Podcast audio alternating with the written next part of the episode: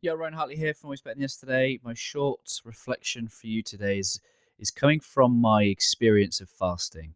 So I'm about three to four weeks into fasting for Lent, and I am fasting between the hours of 6 p.m. and 12 p.m. in the afternoon. So 18 hours of fasting. What am I learning? Uh, that no matter how much I might be a giver and a server, by midday, I have to really fight the urge of putting myself first.